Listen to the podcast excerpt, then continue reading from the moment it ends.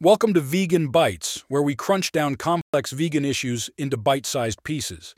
Today, we're talking about the taxing tale of plant based milk in Europe. Picture this you're at your local grocery store reaching for your favorite oat milk, but you hesitate. Why? Because it's pricier than the cow's milk next to it. This isn't just in your head.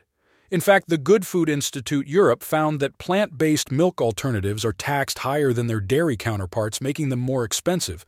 Now, you might be thinking, but plant based milk sales are on the rise, right? Yes, they are.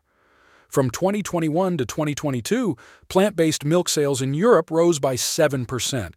But despite this growth, the vegan milk market still only holds 11% of the total milk market share. So, what's causing this price disparity? Well, it's a cocktail of factors.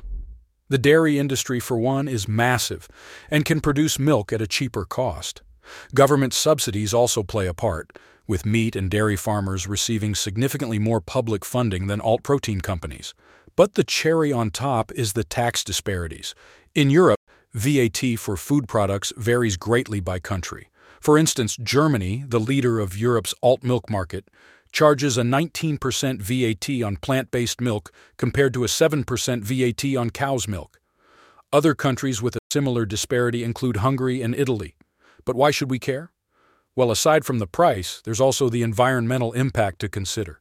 Producing cow's milk emits 69% more emissions, requires 92% less land, and uses 96% less water than producing soy milk. So, what can we do about it? Well, some groups are already campaigning for VAT parity for plant based milk. And there's hope. The Czech Republic, for instance, has already closed the gap between the tax on cow's milk and plant based alternatives.